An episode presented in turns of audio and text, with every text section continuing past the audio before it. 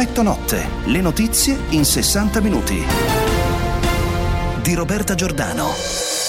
Il fatto che ci sia questa sospensione non significa che il vaccino non è sicuro, significa che c'è una grande trasparenza sui dati e una grande attenzione, una grande sorveglianza. Eh, nel pomeriggio ci sarà un incontro dei ministeri europei della salute, ma eh, io sono convinta eh, che Johnson Johnson come AstraZeneca saranno riconosciuti come un vaccino assolutamente sicuro. E questa, care ascoltatrici cari ascoltatori, di cui parla la ministra degli affari regionali Gelmini, è la notizia del giorno, possiamo definirla per quanto riguarda i vaccini, ovvero eh, il tema è quello della sospensione cautelare negli Stati Uniti del vaccino Johnson Johnson, che ha creato grandi aspettative anche in Italia naturalmente eh, sospensione cautelativa per alcuni casi sospetti di trombosi in giovani donne. Naturalmente questo sarà uno dei temi che affronterò insieme agli ospiti questa sera in questa puntata di Effetto Notte e mh, mm, per intervenire per eh, le vostre domande, le vostre interazioni, lo sapete c'è sempre la pagina Facebook di Effetto Notte che è lì per voi giorno e notte alla quale potete aderire senza indugio in qualsiasi momento oppure il numero 349 238 6666 349 238 6666 per i vostri Whatsapp. Poi cercheremo anche di parlare di altri temi che esulino un po' da questo eh, tormentone, volenti o nolenti naturalmente, che è sempre il coronavirus che attanaglia le nostre vite ormai da più eh, di un anno. Quindi sintesi della giornata prima e poi approfondimenti con gli ospiti. Vaccini stop per Johnson Johnson negli Stati Uniti, problemi simili a quelli di AstraZeneca. L'azienda rinvia la distribuzione di dosi in Europa. Il ministro Speranza dice valuteremo ma sarà importante utilizzarlo. I ristoratori intanto chiedono le riaperture e bloccano la 1. Il bollettino del Covid-19 in Italia sono 13.447 i nuovi casi e 476 morti, superata nel nostro paese la soglia delle 115.000 vittime. Figliuolo conferma 500.000 vaccinazioni al giorno nel mese di maggio. Medio Oriente sale la tensione tra Iran e Israele. Calcio Euro 2020, via libera del governo ad almeno il 25% di pubblico all'Olimpico.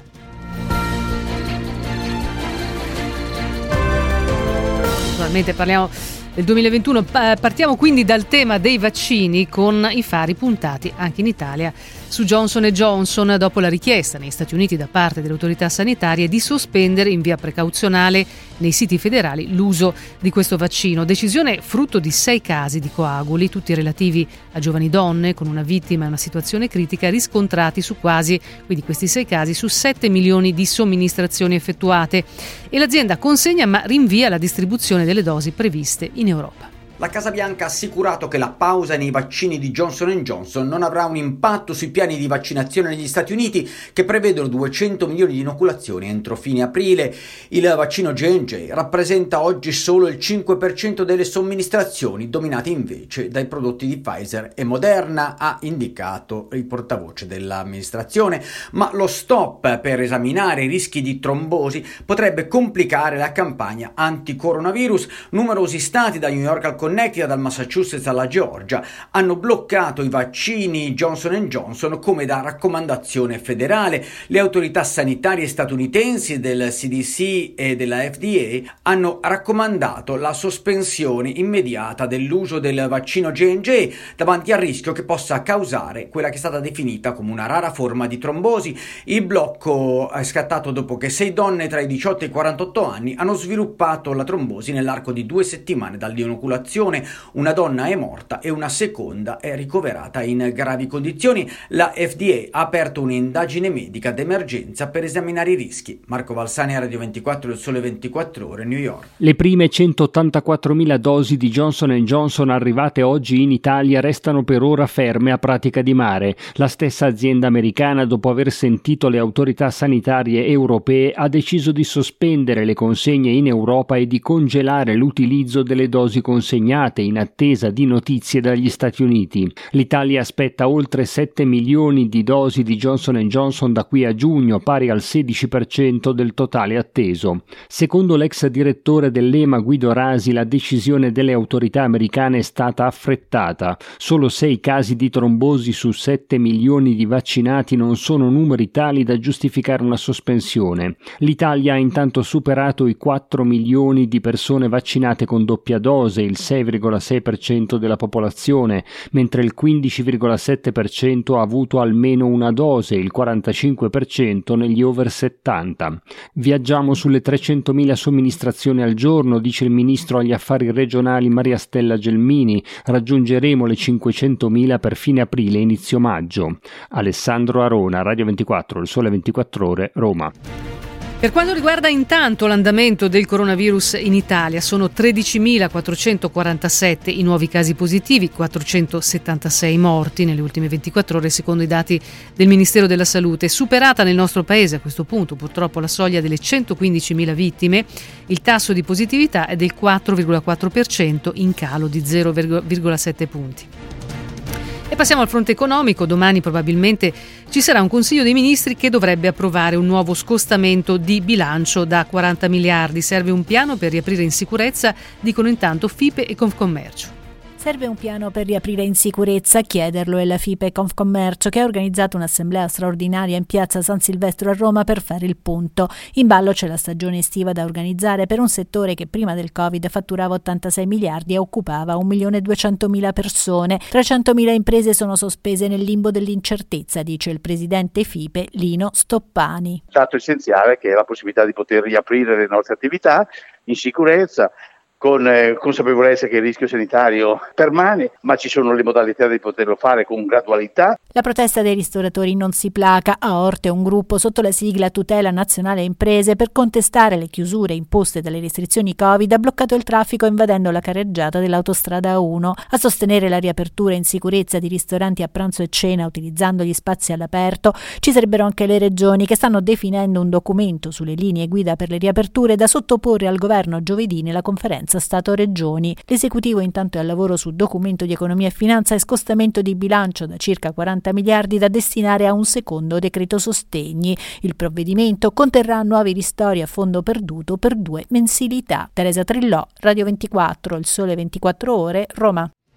L'emergenza Covid ha fatto riemergere il senso di comunità, dice il Presidente della Repubblica Sergio Mattarella, intervenendo all'inaugurazione del centenario dell'anno accademico dell'Università Cattolica del Sacro Cuore il contributo che la vostra università ha recato e continua a recare al nostro paese per la sua vita e la sua crescita è stato di grande rilievo e si è espresso nei tanti momenti che il nostro paese ha attraversato. E vorrei riprendere il suo ricordo del, grande contributo che all'Assemblea Costituente è stato fornito da docenti o da laureati dell'Università Cattolica del Sacro Cuore. Questo contributo che è stato espresso e continua a esprimersi con i suoi specifici caratteri e valori dall'Università Cattolica del Sacro Cuore alla vita della nostra comunità nazionale ha manifestato manifestato che si avverte questo senso di comunità che il nostro Paese ha visto ribadito nella sua fondamentale importanza con forza durante l'emergenza della pandemia, che ci ha ricordato come ciascuno di noi dipenda fortemente da tutti gli altri.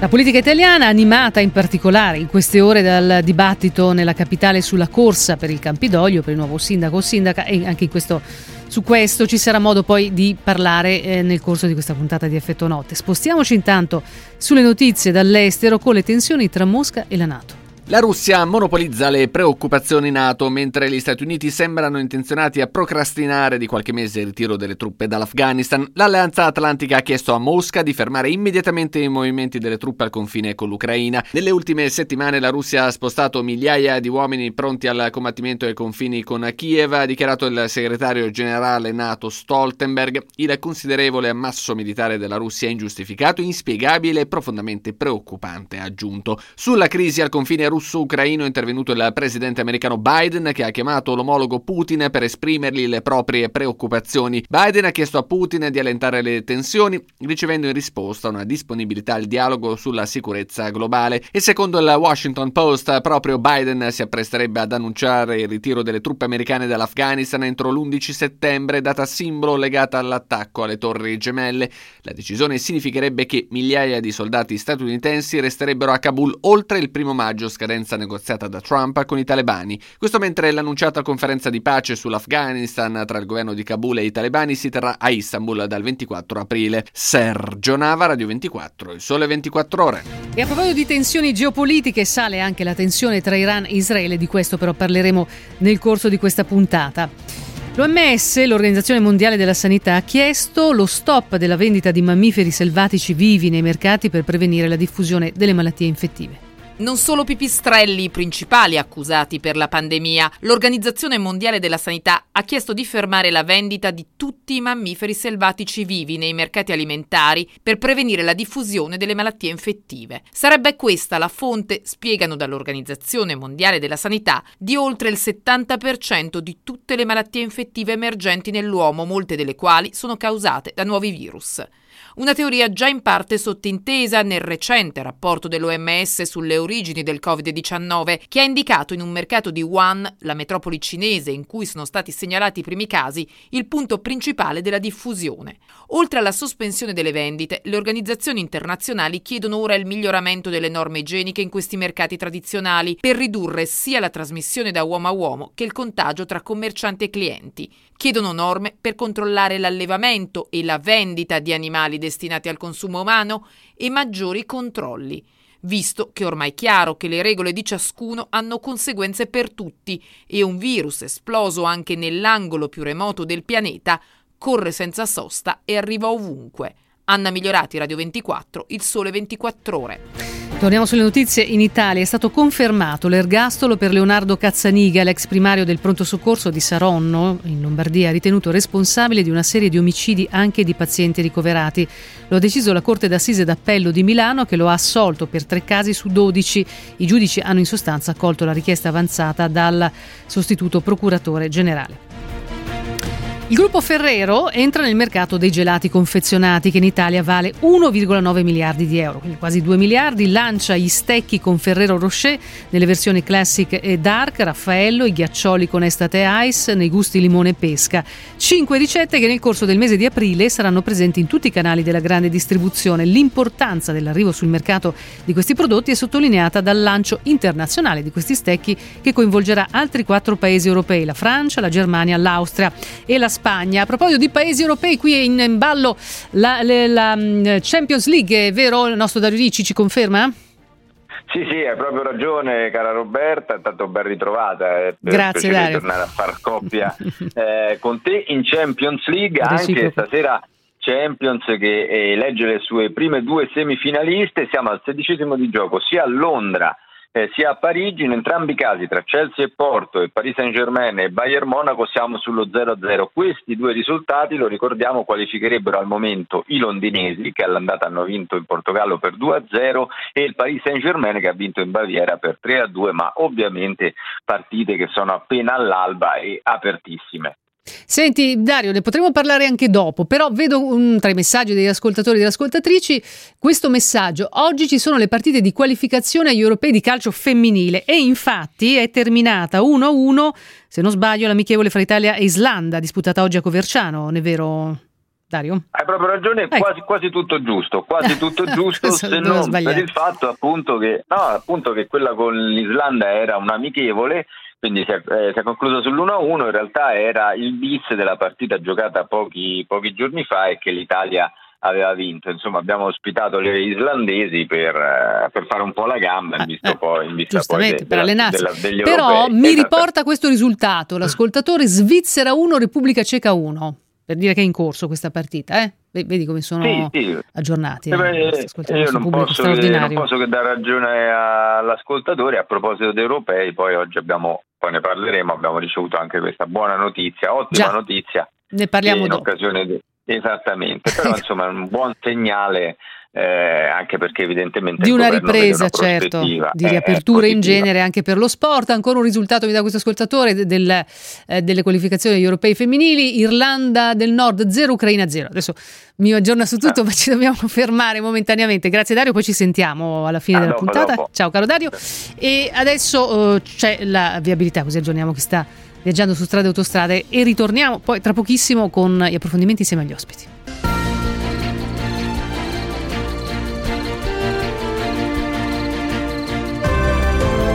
Effetto notte, le notizie in 60 minuti. Rieccomi subito con voi Roberta Giordano, ritornata da ieri dopo questa lunga pausa per naturalmente questioni mm, di forza maggiore, di salute, ancora i tanti bentornata, già ieri moltissimi, vi ringrazio ancora.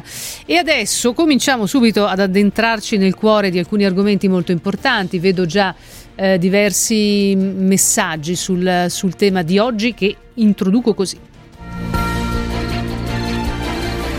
Il fatto che ci sia questa sospensione non significa che il vaccino non è sicuro, significa che c'è una grande trasparenza sui dati e una grande attenzione, una grande sorveglianza. Eh, nel pomeriggio ci sarà un incontro dei ministeri europei della salute, ma eh, io sono convinta eh, che Johnson Johnson come AstraZeneca saranno riconosciuti come un vaccino assolutamente sicuro. Dice questo oggi la ministra degli affari regionali Maria Stella Gelmini ehm, per quanto riguarda il tema dei vaccini. Questa è la notizia eh, del giorno, cioè la sospensione negli Stati Uniti del vaccino Johnson Johnson per eh, alcuni casi sospetti legati a coaguli nel sangue. E questa notizia arriva proprio per quanto riguarda il nostro paese in quella che è a tutti gli effetti un po' la settimana decisiva per il piano vaccinale perché tra il 15 e il 22 aprile verranno consegnati alle regioni italiane oltre 4,2 milioni di vaccini. E per la settimana si, stima circa, si stimano circa come somministrazioni circa 315 mila somministrazioni giornaliere. Il ministro Speranza, già ieri ministro della Salute, aveva detto se si riuscirà a vaccinare la maggior parte della popolazione, questa estate ci saranno molte più libertà e tutti guardiamo con grande speranza, al di là del nome e cognome del ministro della Salute. Il commissario straordinario per il piano vaccinale, il generale Figliuolo, ha fatto sapere che hanno ricevuto la prima dose del vaccino il 70% degli over 80, quindi la campagna comincia ad andare. E però con questa novità di Johnson Johnson cosa succede? Figliuolo ha annunciato l'arrivo di 184.000 dosi del vaccino, appunto Johnson Johnson, J&J, già lo chiamano al lab di pratica eh, di mare e dopo che ieri sono state consegnate circa 175.000 dosi di AstraZeneca che sono parte di questi 4,2 milioni di dosi che giungeranno in Italia appunto tra il 15 e il 22 aprile. Però il fatto è che a questo punto eh, queste dosi di Johnson Johnson sono praticamente bloccate lì eh, a pratica di, male, di mare scusate, e, e, che cosa succede adesso in generale con questa novità relativa a Johnson Johnson. Oggi si sono riuniti i rappresentanti del Ministero della Salute, dell'Agenzia Italiana del Farmaco, quindi dell'AIFA, dell'Istituto Superiore di Sanità e del Comitato Tecnico Scientifico appunto dopo questa richiesta di sospensione cautelativa negli Stati Uniti. La Johnson Johnson nel frattempo ha fatto sapere che ritarderà le consegne in Europa. Negli Stati Uniti molti stati stanno applicando questa sospensione, però la Casa Bianca ha precisato che la misura non avrà un impatto significativo sul piano vaccinale americano perché ci sono Moderna e Pfizer. Però eh, a questo punto 184.000 dosi stoccate nel Lab Nazionale della Difesa di Pratica di Mare, distribuzione rimandata negli Stati Uniti, sospensione eh, appunto in, in, America. Che cosa è successo? Che ci sono stati eh, sei casi di donne di età compresa tra i 18 e i 48 anni che hanno sviluppato una malattia rara che coinvolge coaguli di sangue nelle due settimane successive alla vaccinazione. Una di queste sei donne è morta dopo il vaccino, mentre un'altra in Nebraska è in condizioni critiche. Allora a questo punto vorrei coinvolgere il professor Sergio Brignani, grande esperto di vaccini, ordinario di patologia generale all'Università Statale di Milano e componente del Comitato Tecnico Scientifico. Professore Brignani, ben ritrovato. Eccomi, buonasera. Ecco. Professore, insomma, mm, in questo cammino difficile che doveva essere quello che ci portava fuori dal tunnel, quello dei vaccini, del piano vaccinale, delle vaccinazioni, in genere continuiamo a incontrare intoppi. Che cosa eh, rappresenta questa sospensione cautelativa di Johnson Johnson, secondo lei?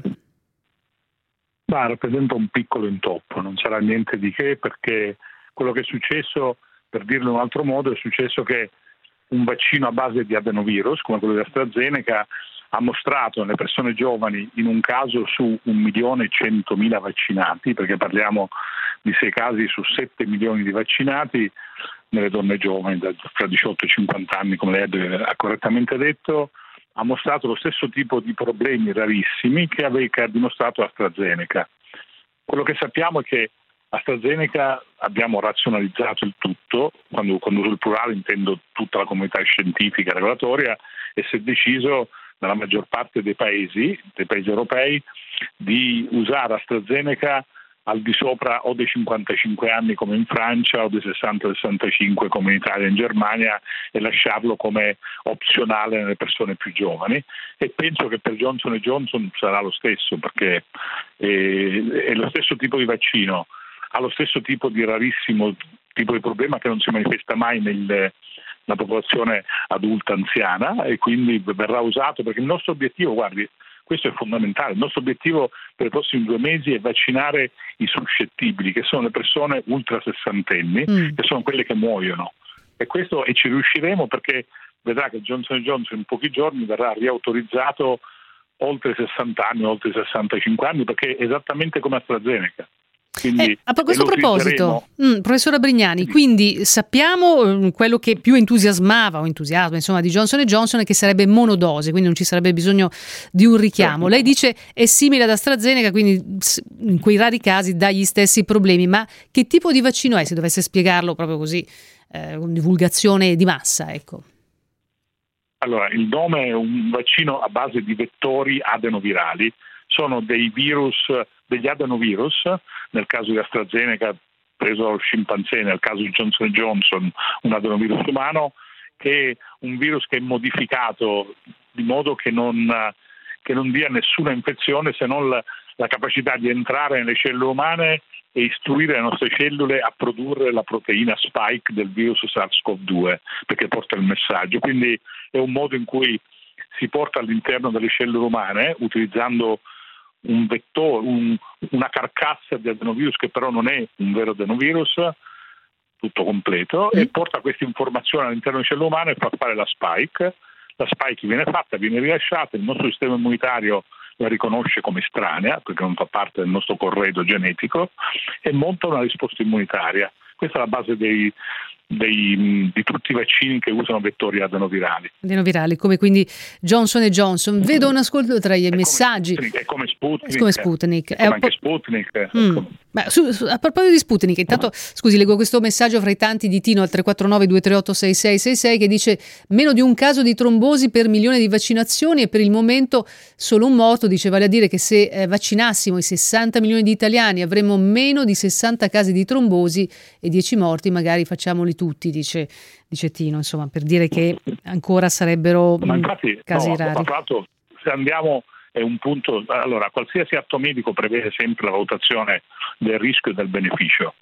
Se noi guardiamo nel caso dei vaccini a base di vettori adenovirali, se ci concentriamo sulla popolazione adulta non esistono, da quello che sappiamo, rischi di trombosi o altri tipi di eventi avversi gravi. Quindi il beneficio è totale. Nella popolazione al di sotto dei 60 anni, particolarmente femmi- quella femminile, c'è un rischio estremamente raro, ma che esiste, che però è decisamente sorpassato dal beneficio. Però anche per evitare quel morto ogni milione che ci potrebbe essere, o quel morto ogni 3 milioni che potrebbe essere, siccome abbiamo altri vaccini per la popolazione al di sotto dei 60 anni, utilizzeremo quelli che quello che sta facendo l'America e che faremo noi.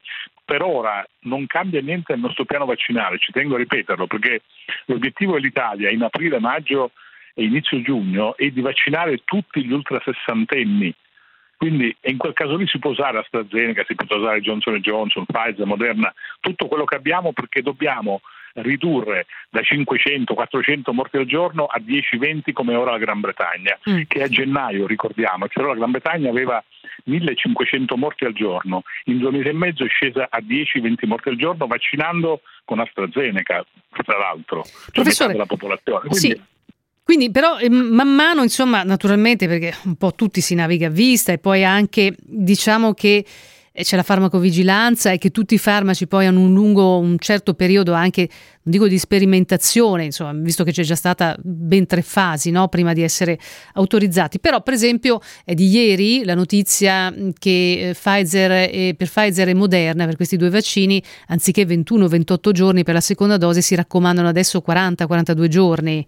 No, quindi, mm... ma, questo, ma, questo, è soltanto per un fatto logistico, per mm. dare però funzionano lo stesso.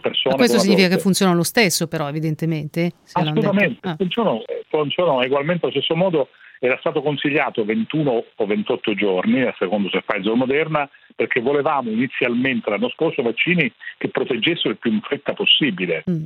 Ora invece vogliamo vaccini che diano alla maggior parte, cioè siccome mancano i vaccini, Infatti in America fanno 21-28 giorni, perché lì hanno abbondanza di vaccini. Noi che non abbiamo abbondanza di vaccini cerchiamo di vaccinare con una dose più persone e si dà un'immunità diffusa molto più importante.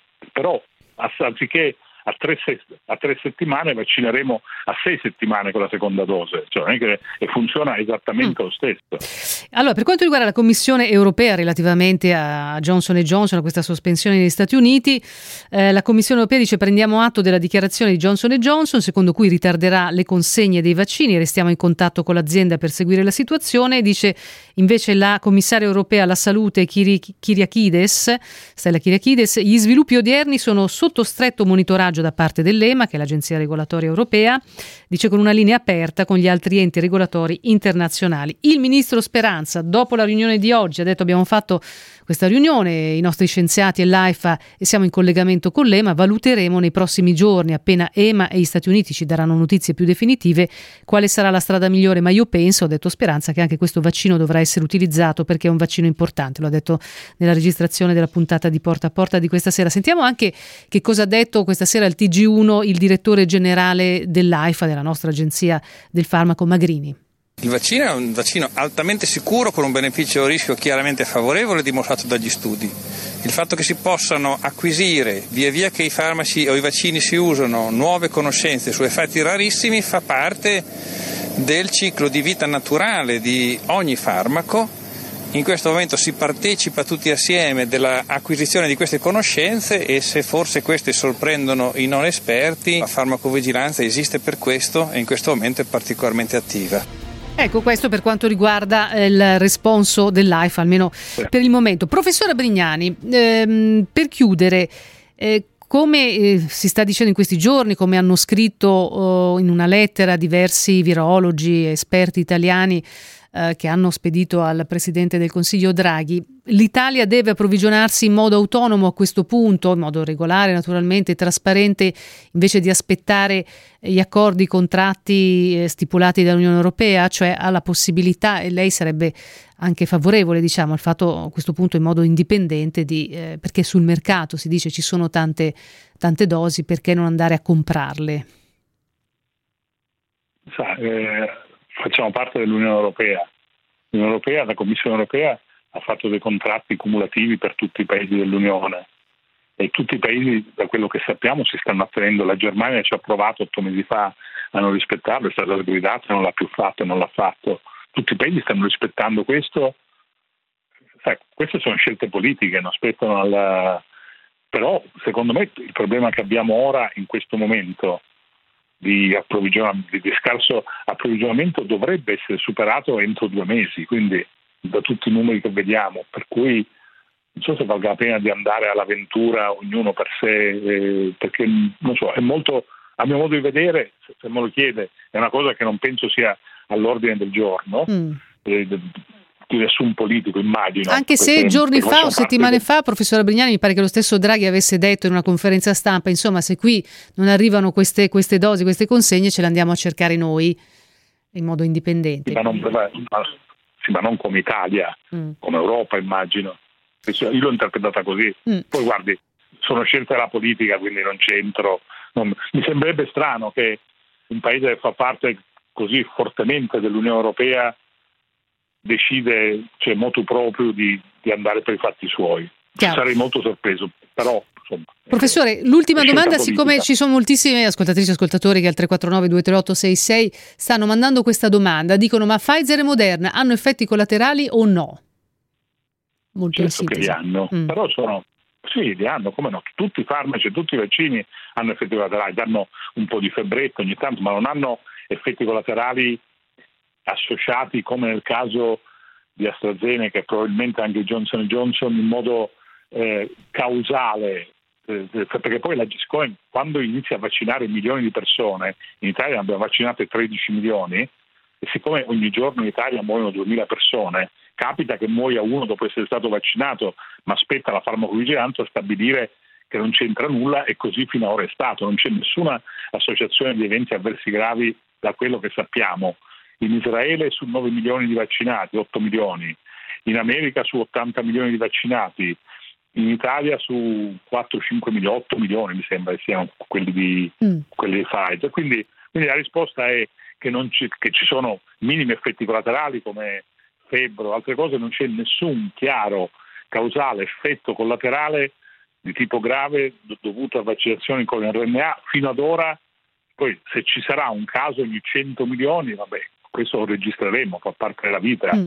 eh, non, ma man mano che andiamo avanti. Ultimissim- ultimissima domanda, professore, poi la lascio davvero. C'è Giuseppe, per esempio, che chiede: Ma eh, mi chiedo mm, perché non vacciniamo, non si vaccina di continuo anche la notte? Io sarei disposto ad andare anche alle 3 o alle 4 di notte. Vabbè, questo comunque non è diciamo, una questione logistica organizzativa che compete al professore Brignani, ma non so che cosa. Ma penso che alcuni centri vaccinali vaccinino anche fino, ora non so se alle 4 di mattina, ma vaccino ah. sicuramente fino a tarda tarda ora, questo, questo sono sicuro. Ah, quindi C'era anche un filmato, l'altra volta mi sembra che a Fiumicino vaccinassero fino a tarda ora, quindi... Quindi cioè, esiste questa in, possibilità, e anzi concreta. Da spettatore televisivo, non... Grazie professor Sergio Abrignani, grazie mille come sempre. grazie. grazie, buona continuazione. Noi ovviamente si continua con Effetto Notte Roberto Giordano sempre con voi, però eh, a questo punto come al solito ci prendiamo una piccola pausa di sospensione, di riflessione, di respiro, torno ratta come la folgore. Tempo in diretta. Va progressivamente esaurendosi l'azione del vortice ciclonico che ha colpito l'Italia in questo inizio di settimana. Nelle prossime ore le precipitazioni saranno sempre più rare, con qualche ultimo piovasco, non del tutto da escludere solo sul basso Tirreno. Domani avremo un ampio soleggiamento anche con cieli pressoché sereni, al nord sulle regioni centrali tirreniche e sulla Sardegna, ad eccezione solamente delle Alpi orientali di confine, dove potrà formarsi qualche addensamento anche compatto. Più nubi sul resto del paese, ma con isolati piovaschi solo in Calabria, peraltro in esaurimento con il passare delle ore. Nel pomeriggio della piovigine potrebbe verificarsi sulla Liguria. Le temperature sono attese in generale rialzo, soprattutto dove sarà maggiore la presenza di sole. Con le previsioni è tutto. Per rimanere aggiornati, scaricate la nostra app ufficiale. Un saluto da ilmeteo.it.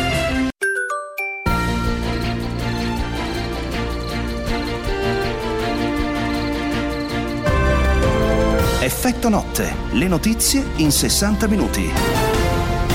State ascoltando Effetto Notte, allora sappiate che siete al posto giusto, nel momento giusto. Roberto Giordano con voi che vi accompagna tutte le sere, dal lunedì al venerdì, dalle 21 alle 22, attraverso le notizie più importanti dall'Italia e dall'estero e poi insieme agli ospiti ci si addentra dentro alcuni argomenti in primissimo piano. Abbiamo parlato della notizia del giorno per quanto riguarda i vaccini col professor Sergio Brignani la notizia relativa alla sospensione cautelativa negli Stati Uniti di Johnson Johnson e il fatto che questa sospensione ha portato adesso i vari enti regolatori, anche l'EMA europea, l'AIFA italiana, a valutare un po' il da farsi. Per il momento le dosi che sono arrivate in Italia sono bloccate, almeno per il momento questa eh, temporanea sospensione a pratica di mare.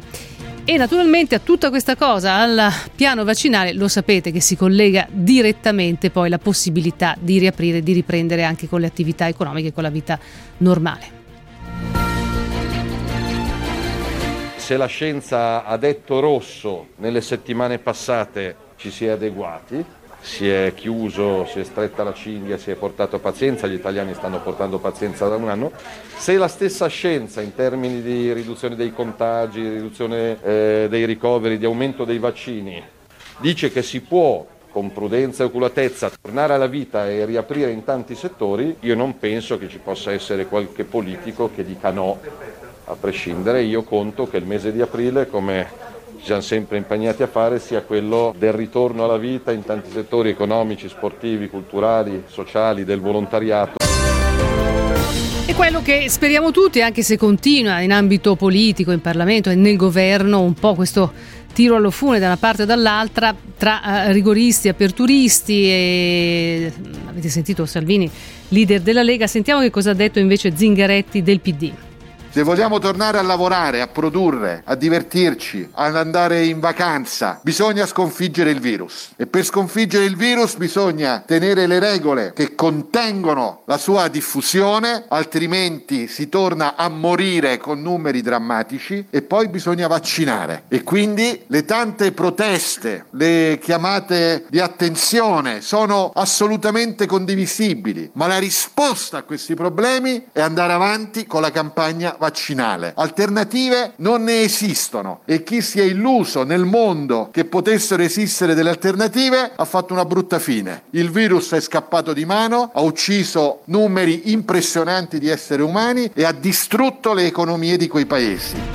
Ben ritrovata Barbara Fiammeri, commentatrice politica esimia del Sole 24 Ore. Cara Barbara. Buonasera.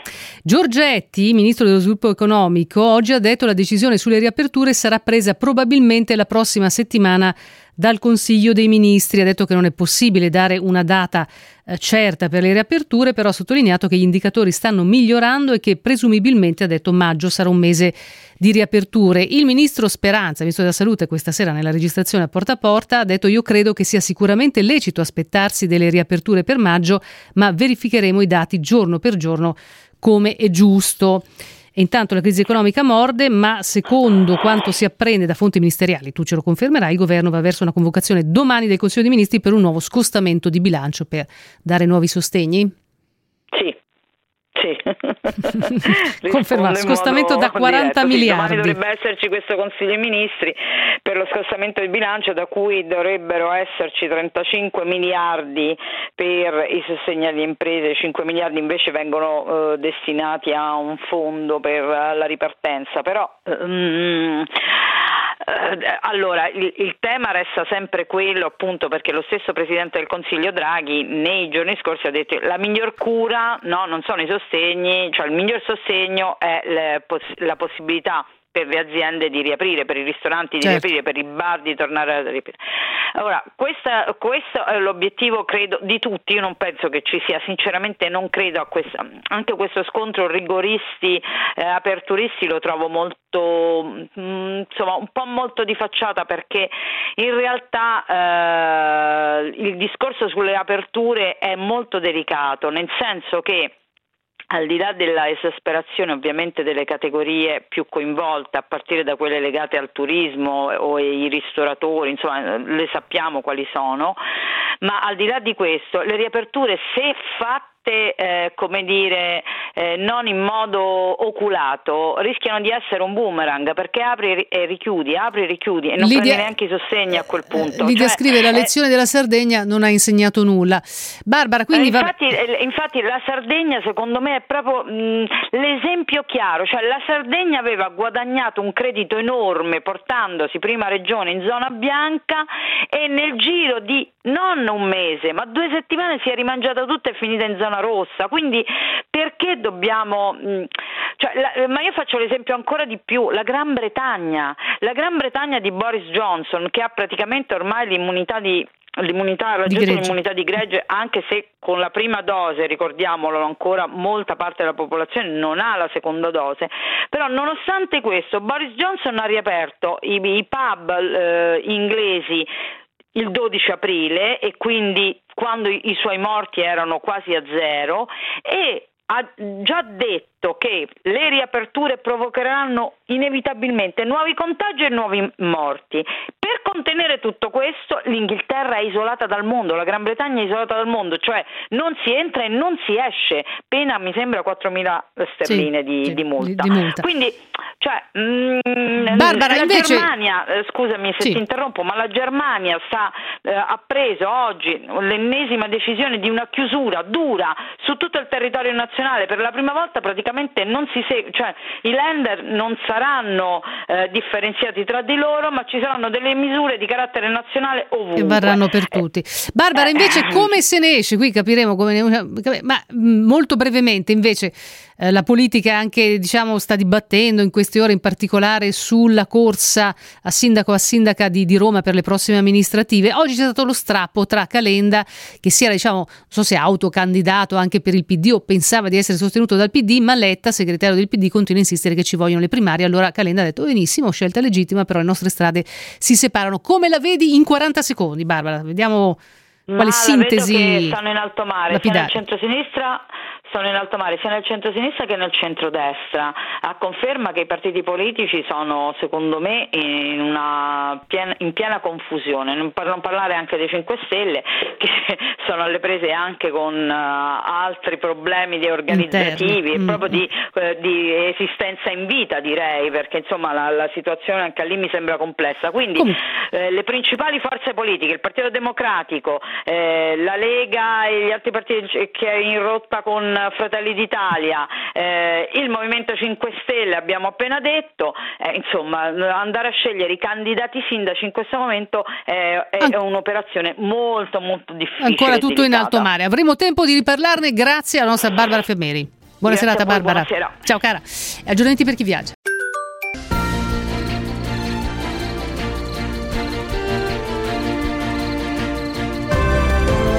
Effetto notte, le notizie in 60 minuti. E a questo punto, dopo aver parlato di vaccini aver parlato della politica italiana, spostiamoci invece sul su un piano più internazionale di geopolitica questa tensione che sale tra Iran e Israele perché l'Iran accusa Israele di un attacco antinucleare alla centrale di Nantatz che sarebbe avvenuta domenica scorsa, questo attacco fulcro del programma nucleare iraniano e di, dice l'Iran che con questa azione il regime sionista eh, Israele ha certamente tentato di vendicarsi del popolo iraniano per la pazienza e la saggezza di cui ha dato prova in attesa che vengano revocate le sanzioni americane. Il New York Times parla di un'esplosione che avrebbe distrutto completamente il sistema elettrico interno dell'impianto, ovvero quello che forniva energia alle centrifughe di questo impianto importante nucleare iraniano. Ma voglio chiedere a Annalisa Perteghella, analista dell'ISPI per l'area Medio Oriente e Nord Africa. Buonasera Perteghella. Buonasera. Come stanno effettivamente le cose? Perché sappiamo che eh, le frizioni, le tensioni tra Iran e Israele sono molto pericolose, no? Esattamente, beh, le cose stanno in questo modo, è ripreso da esattamente una settimana il dialogo eh, tra Stati Uniti e Iran, seppur in maniera indiretta, eh, a Vienna per un eventuale ritorno degli Stati Uniti all'accordo sul nucleare. Eh, e quindi l'azione israeliana, che ricordiamo non è ufficialmente attribuita a Israele, ma tutti gli indizi puntano, appunto, eh, puntano lì, eh, si pone proprio in questo, in questo solco, cioè un tentativo israeliano di sabotare i colloqui in corso a Vienna, eh, che ricordiamolo, se andassero a buon fine porterebbero a un sollevamento delle sanzioni verso l'Iran e quindi a un ritorno pieno dell'Iran nella regione e, e in Occidente, insomma un legame più stretto anche con l'Occidente, con l'Europa stessa. Quindi se fosse stato effettivamente Israele a portare avanti questo attacco contro eh, questo impianto nucleare iraniano, significherebbe che Israele vorrebbe frenare la possibilità insomma, di un riavvicinamento tra Iran e, Stati Uniti e quindi anche la revoca delle sanzioni? Esattamente, beh Netanyahu non ne ha mai fatto segreto, addirittura quando, eh, quando, c'era ancora Obama presidente degli Stati Uniti, anzi appena fatto l'accordo con l'Iran nel 2015, Netanyahu andò eh, in un atto abbastanza inedito al congresso, inedito al congresso americano e di fronte al congresso in seduta comune condannò eh, l'azione del presidente americano eh, che aveva appunto fatto questo accordo con l'Iran, disse che aveva sbagliato, eccetera, eccetera, quindi insomma una cosa abbastanza senza precedenti. Eh, e da allora beh, poi è arrivato Trump che gli ha, insomma, gli ha, dato, gli ha dato corda, quindi è uscito dall'accordo, eccetera, eccetera, e, e oggi insomma riprova a, a fermare a modo suo eh, il, la trattativa, ecco perché ehm, non perché Netanyahu sia un delinquente, questo non, non sta a noi stabilirlo, ma perché eh, nelle percezioni israeliane, nella percezione israeliana l'Iran è visto chiaramente come una minaccia esistenziale, per cui un Iran libero dalle sanzioni eh, è ancora di più una minaccia perché vuol dire che è un Iran che è ancora più libero di supportare i vari movimenti che, che, che conosciamo bene che supportano nella regione da Hezbollah in Libano che è la principale minaccia per l'Iran, scusate per Israele, a tutte le altre milizie alleate nella, nella regione. Mm. A questo punto bisogna vedere insomma, come si muoveranno gli Stati Uniti per chiudere, no? Dottoressa Perteghelli. Esattamente, esattamente. Non è un caso che, che, insomma, che il sabotaggio di Natanz sia avvenuto proprio mentre era in visita a, a Tel Aviv il segretario della difesa americano.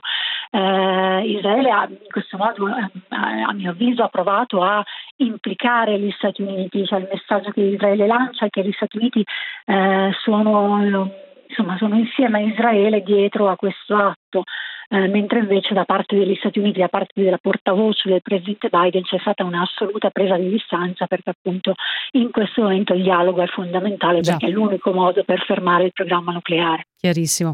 Grazie Annalisa Perteghella. Grazie e buona serata. Grazie a voi, buona serata. Voce invece adesso il nostro Dario Ricci per gli aggiornamenti sulla Champions League maschile e poi anche novità sugli europei, no? Sì, sì, Roberta, ecco, eh, per quanto riguarda la Champions League siamo nell'intervallo delle due sfide, quella di eh, Parigi tra Paris Saint-Germain e Bayern Monaco e quella di Siviglia, sul neutro di Siviglia tra Chelsea e Porto. E allora Parigi in vantaggio il Bayern Monaco per 1-0, la rete di Choupo-Muting al quarantesimo, ricordiamo il risultato dell'andata 3-2 per Paris Saint-Germain che a questo punto sarebbe ancora qualificato, ma da partita davvero bellissima e apertissima, basti pensare che i parigini hanno preso due pali e una traversa con eh, Neymar davvero sfortunato questa sera 0-0 invece a Siviglia tra eh, Chelsea e Porto, londinesi lo ricordiamo eh, forti del 2-0 dell'andata in eh, Portogallo e quindi in questo istante eh, qualificati alle, alle semifinali. Oh, per quanto riguarda invece gli europei, la possibilità che ci sia pubblico, um, c'è stata una lettera no, della sottosegretaria allo sport Valentina sì, Vezzali. Sì.